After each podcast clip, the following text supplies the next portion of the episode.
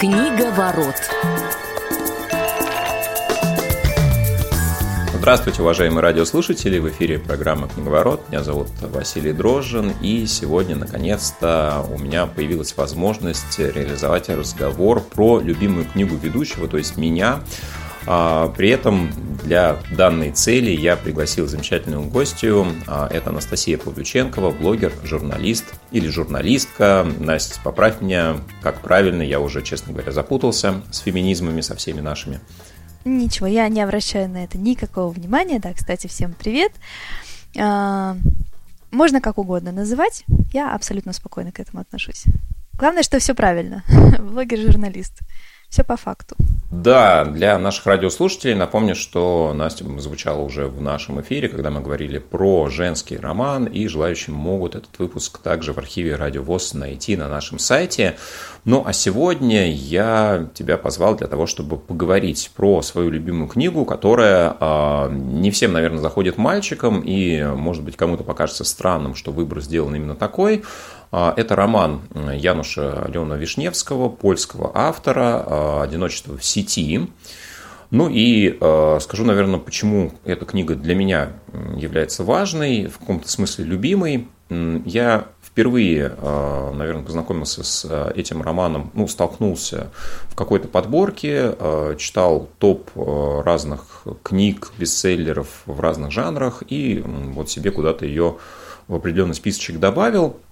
Она там благополучно лежала сколько-то времени, потом я решил э, ознакомиться с текстом, открыл, посмотрел э, несколько страниц первых, э, да, какой-то берлинский вокзал, человек, э, что-то там идет, с каким-то бомжом обнимается, вспоминает, что у него день рождения, от этого плачет. Мне показалось, господи, какая-то странная сентиментальная история. Я книгу закрыл. Я подумал, что это ну точно для девочек, кто любит вот все эти розовые сопли, и, и все. А потом, не знаю, не помню, честно говоря, как так получилось, что я к этой книге вернулся и прочитал э, чуть-чуть больше. Дальше у меня появился интерес. Ну и, собственно, книгу я дочитал до конца и э, с тех пор, наверное, неоднократно перечитывал.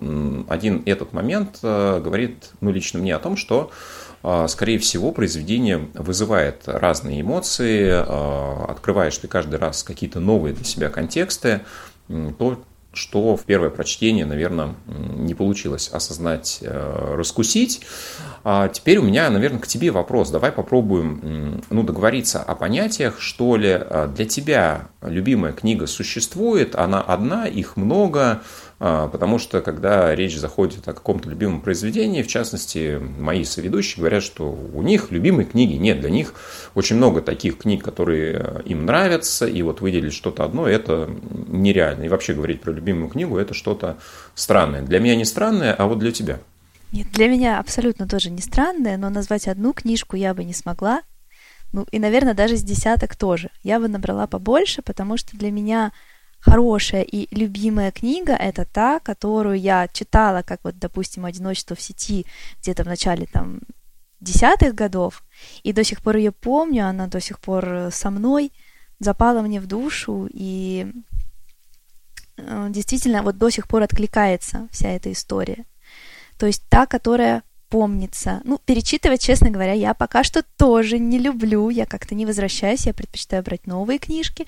Но я все равно периодически вспоминаю этот сюжет, вспоминаю даже, знаешь, вот свои, может быть, ощущения, когда ты читал эту книжку. Иногда даже вспоминается обстановка, в которой ты ее читал. Это значит, что книжка действительно хорошая, действительно берет за душу. Ну, а по поводу перечитывания я с тобой до определенного момента жизни согласился бы, потому что когда-то мне казалось, что перечитывать книги просто глупо. Ну вот если ты книгу прочитал, если ты нормальный, адекватный человек, то ты ее помнишь, зачем тебе это делать еще раз? Вот когда про школьную программу шла речь, да, ну, может быть, это особенности памяти, особенности каких-то возрастных проявлений, да, и, может быть, когда-то память и наш мозг работает одним образом, а с течением времени это все меняется, я не исключаю, что так произошло со мной, но сейчас я с удовольствием книги перечитываю и могу это сделать, например, через там, два-три года и получить такие же новые ощущения и даже какие-то сюжетные повороты для себя также чуть ли не в первый раз открывать. А может быть, это ну, связано нет, еще с я тем... Я не говорю, что это глупо или там это не нужно, просто, возможно, да, возникнет какой-то такой момент, что ну нечего почитать из нового, ну ничего не нравится. И тогда вот этот самый идеальный момент, когда можно вернуться к чему-то старому, уже прочитанному, да, и вот эти вот книжки любимые, ну, конечно же, они будут в первую очередь перечитаны. Да, я думаю, что еще это происходит потому, что ты примерно представляешь, какое воздействие книга на тебя оказывает, и если ты хочешь какого-то определенного результата достичь, то можно взять как раз что-то проверенное, уже когда-то изученное. И, возможно, это еще связано с тем огромным потоком информации, который сейчас у нас мозг через себя пропускает.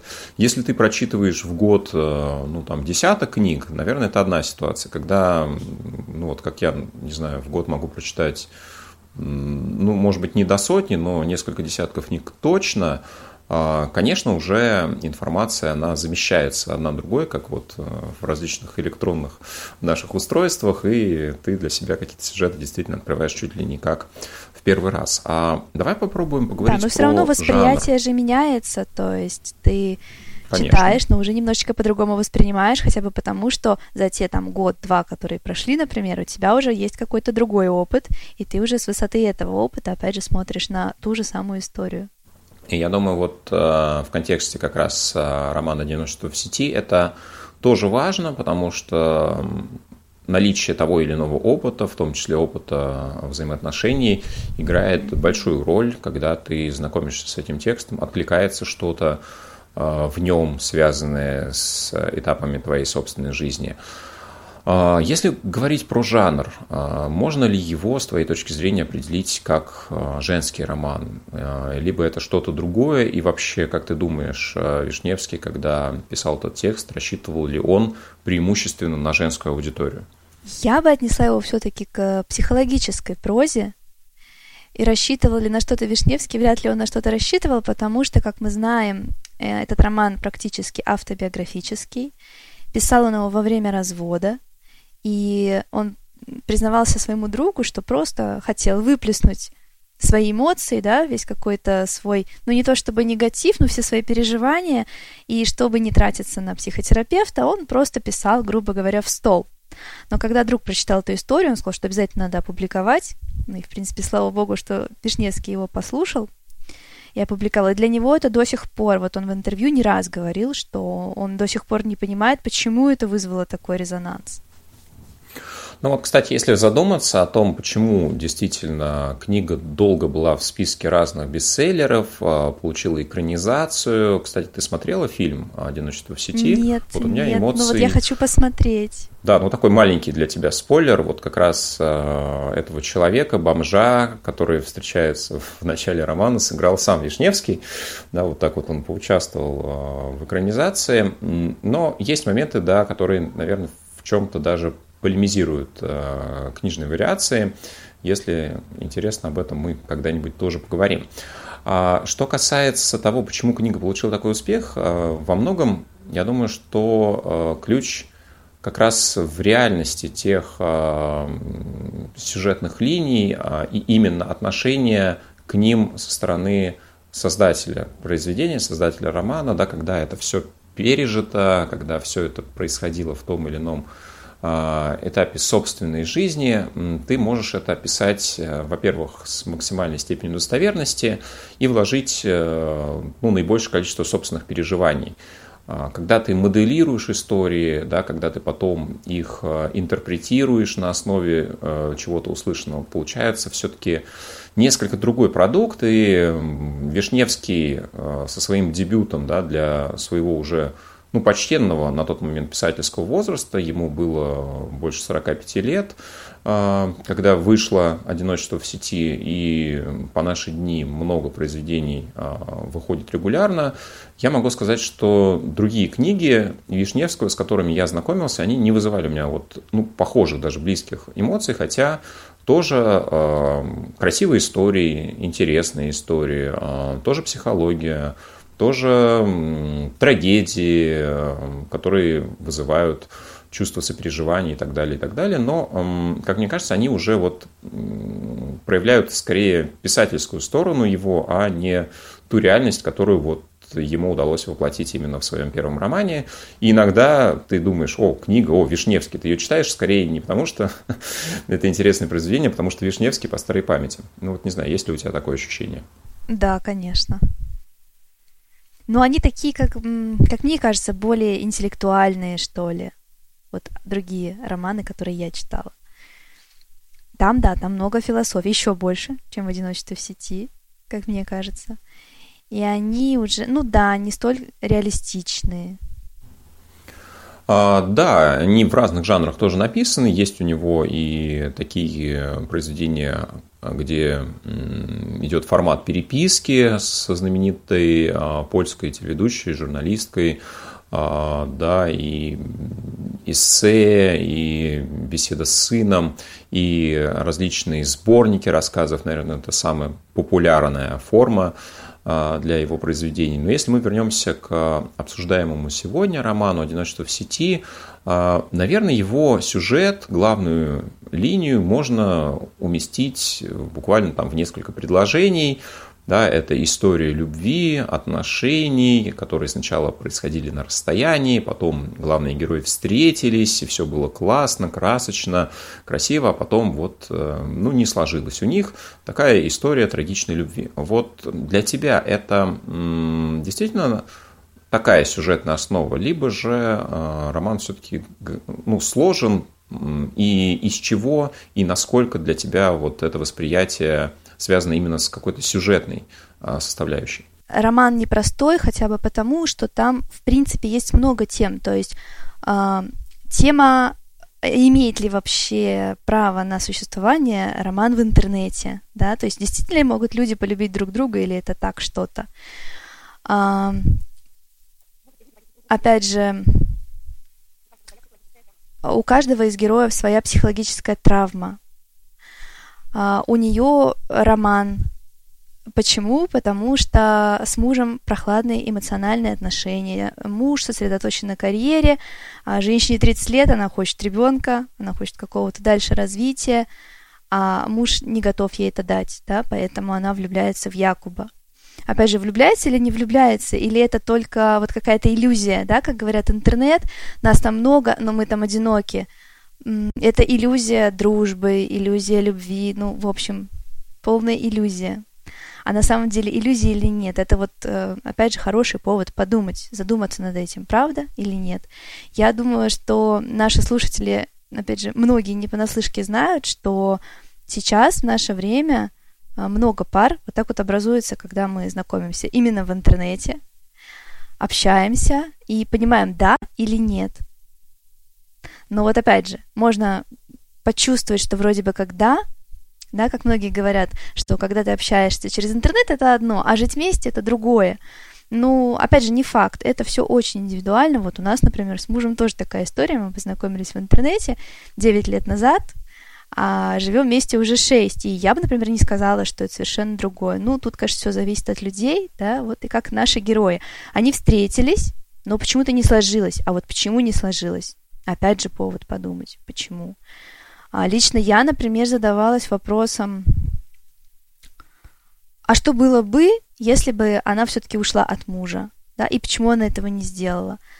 А лично мне кажется, что там есть такая фраза, она сама говорит, что, ну, вроде бы здесь все реально, здесь настоящее, да, а там виртуальное. Мне кажется, действительно, вот развитие отношений в сети – сейчас это воспринимается в двадцать втором году как нечто само собой разумеющееся, а для момента издания романа и когда он вышел на русском языке, вот в середине нулевых годов, ай си кью – это программа, которая была очень популярна на тот момент у нас в России, она была у многих на мобильных устройствах. Это действительно был чуть ли не главным мессенджером, который сейчас уже многими подзабыт, а ну, новому поколению так и вовсе неизвестен, да, что-то такое связанное с динозаврами, многие это воспринимают сейчас, но для тех, кто использовал приложение в нулевые годы, это действительно история откликалась, и культура общения, как мне кажется, опять же, да, это чисто мое восприятие, немножко изменилось за это время.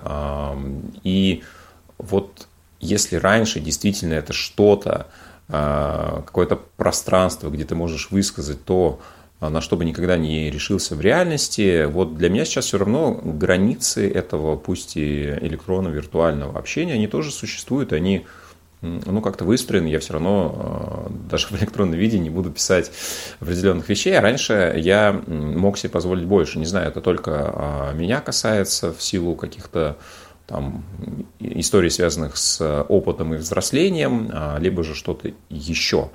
Мне кажется, очень интересно, в принципе, наблюдать за этим развитием дистанционных отношений на страницах романа, потому что э, герои, они узнают друг друга через вот эти микросюжеты, которые рассказывают э, о каждом из них э, что-то, да, какие-то черты характера, какие-то как раз вот душевные переживания, душевные травмы, о которых ты говорила.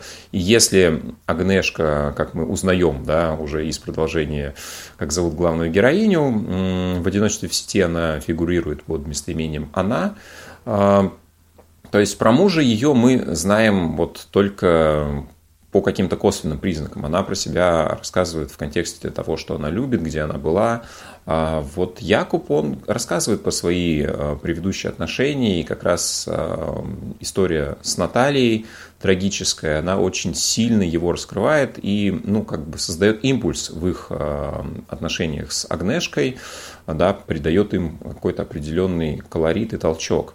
Вот с твоей точки зрения, да, может быть, в каком-то смысле даже нагромождение этих сюжетных поворотов, когда каждый раз, когда идет речь о чем-то, повествование может уходить в какую-то второстепенную историю, которая сама по себе тоже интересна, тоже имеет свой какой-то сюжетный контекст, но тем не менее уходит от главной линии. Для тебя это интересно, либо наоборот немного отвлекающе? Ты знаешь, с одной стороны, это да, это может отвлекать, а с другой стороны, мне кажется, это очень важно, характер героя. Опять же, какие-то его поступки или поведение все равно находят отражение вот в этих вот историях. То есть мы понимаем, а почему именно так сейчас. И даже что касается дистанционного, опять же, общения, да, когда это э, общение между парнем и девушкой, а мне кажется, это важно, вот прям каждый день, да, когда это какая-то постоянная основа, э, ну, это мы. Про общение в интернете, про романы в интернете, когда каждый рассказывает, а я там сходил то-то, сделал вот это, занялся вот этим, а я люблю вот это, а у меня было вот это, это все равно ты через это узнаешь человека лучше. Поэтому, мне кажется, в данном случае как раз-таки это раскрывает героев. Мне кажется, что для многих, особенно людей с рациональным складом ума, может показаться немножко нереальным то, как описаны отношения, они достаточно красочные, и их развитие, оно приближено к какому-то идеалу. Да? Вот герои практически никогда не ругаются, и даже вот расставание у них получается каким-то таким односторонним, да? Они не выясняют отношения, и все вот просто происходит как будто бы в идеальном мире, и если... Ну, наверное, человек с чем-то похожим не сталкивался и не имеет... похожего, сходного опыта в своей жизни, то ему может это казаться действительно чем-то выдуманным. Ну вот как ты считаешь, да, насколько это специально сделано, да, или это просто ощущения мои, насколько это, в принципе, тебе откликается, вот, и, ну вот, насколько это похоже... мужское и женское восприятие в этом контексте, да, потому что даже какие-то описательные процессы автором часто романтизируются, да, он так описывает это, что как будто кажется, это не, не из какого-то реального мира. Ну, тут уже, наверное, все зависит от того, насколько каждый романтик в душе. Вишневский, видимо, романтик, все-таки, несмотря на то, что он ученый, а вот уже... какому читателю зайдет, а какому нет, это вопрос. А почему отношения идеальные? Ну, в жизни, конечно, такое встречается редко, но, тем не менее, оно есть. И, наверное, каждый из нас подсознательно стремится к таким отношениям. Ну, понятно, что без каких-то там ссор и чего-то такого не обходится, но важно просто уметь улаживать эти конфликты, да, слышать, собственно, друг друга. И Вишневский говорил, что для него всегда вот идеал брака — это были его родители, которые там даже спустя практически сорок лет вместе, им было о чем поговорить, то есть они были как, ну, не то чтобы там влюбленные молодые, да, там по двадцать лет, но тем не менее они вот не утратили вот этого. И Вишневский, скорее всего, стремился к тому же, но, увы, не получилось, как, в принципе, у многих из нас. Да, согласен.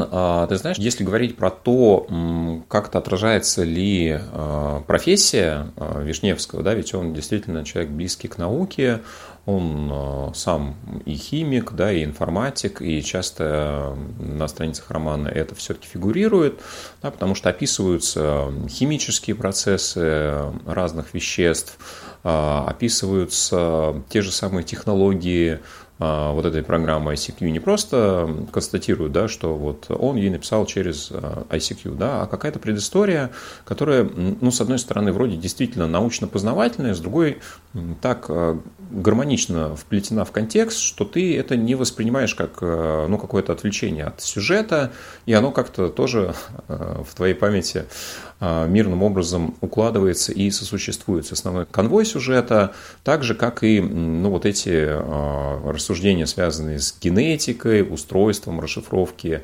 генома, двойной спирали ДНК, и как раз вот этот символичный подарок от Якуба Агнешки, да, в виде вот этой плексигласовой модели ДНК, он тоже достаточно символичен. Ну да, это получается роман такой с элементами научпопа, грубо говоря, но изложенный простым языком, который вот именно понятный, в принципе, любому читателю. То есть как бы для общего развития вообще отлично. Такой коктейльчик получился. Романа с научпопом. Да, действительно, по сути, сложно воспринимать «Одиночество в сети» как какую-то единую сюжетную линию. Да, это такое лоскутное одеяло, но которое сплетено достаточно качественно. Видно, что этот роман – плод, ну, каких-то долгих и размышлений, и всего жизненного опыта автора, достаточно богатого.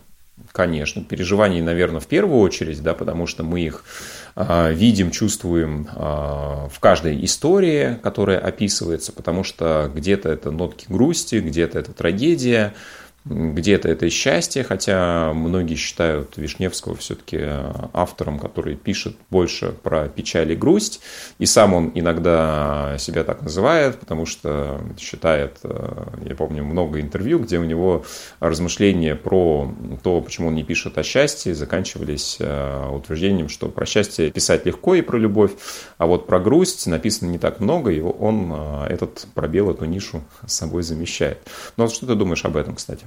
Ну, про счастье писать, может быть, не столько легко, сколько, в принципе, когда человек счастлив, вот почему говорят, да, человек счастлив, и ему как бы ничего не надо, и он такой весь летает в облаках, а когда у тебя вот именно что-то, какая-то сложная ситуация в жизни, да, и вот были такие отзывы на эту книжку, что читать ее нужно, когда у тебя какой-то такой меланхолический период, какая-то тро- сложная трансформация или еще что-то такое, потому что тебе же надо как-то пережить эти чувства, надо как-то с ними справиться. И вот мне кажется, если читать роман, то как бы вместе с героями можно проработать эту ситуацию вполне себе. Да, действительно. Это даже ну больше что? не грусть, а философия, я бы так сказала. У него да, во всех романах очень много философии. Много размышлений, да, много м- каких-то э- рефлексий, да, м- попыток заглянуть внутрь себя, в свои переживания, их причины, истоки. И, наверное, для тех, кому это тоже близко, э- может очень-очень этот роман откликнуться. Ну и в завершении, наверное, можем попробовать э- его предложить тем, кто э- для себя «Одиночество в сети» еще не пытался открыть. Возможно, да, если вы любите красивые истории, Вам это может показаться очень интересным и будет приятным опытом. Ну и в целом, я думаю, что одно из, наверное, главных, по сути, главное произведение польского автора Януша Леона Вишневского, да, может быть интересной книгой, которую мы с Настей рекомендуем вам почитать, если вы, конечно, этого не сделали. А если сделали, можете э, прокомментировать, насколько наше впечатление похоже на то, что думаете вы. Сделать это можно, написав нам сообщение, письмо на почту радио собака радиовоз точка ру. Мы обязательно почитаем и обсудим это вместе э, с Настей, которую я благодарю. Э, и здорово, что наконец-то благодаря тебе э, у меня появилась возможность побеседовать об этой книге. Спасибо, что помогла мне это сделать.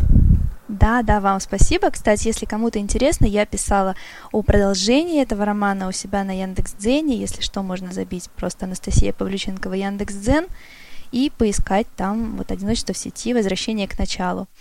Или, кстати, да, еще можно зайти в нашу группу, в наше сообщество ВКонтакте, которое я веду, которое называется «Книжная лавка», где много-много всяких книг про Вишневского, про биографию, краткая биография Вишневского тоже есть у меня на Дзене.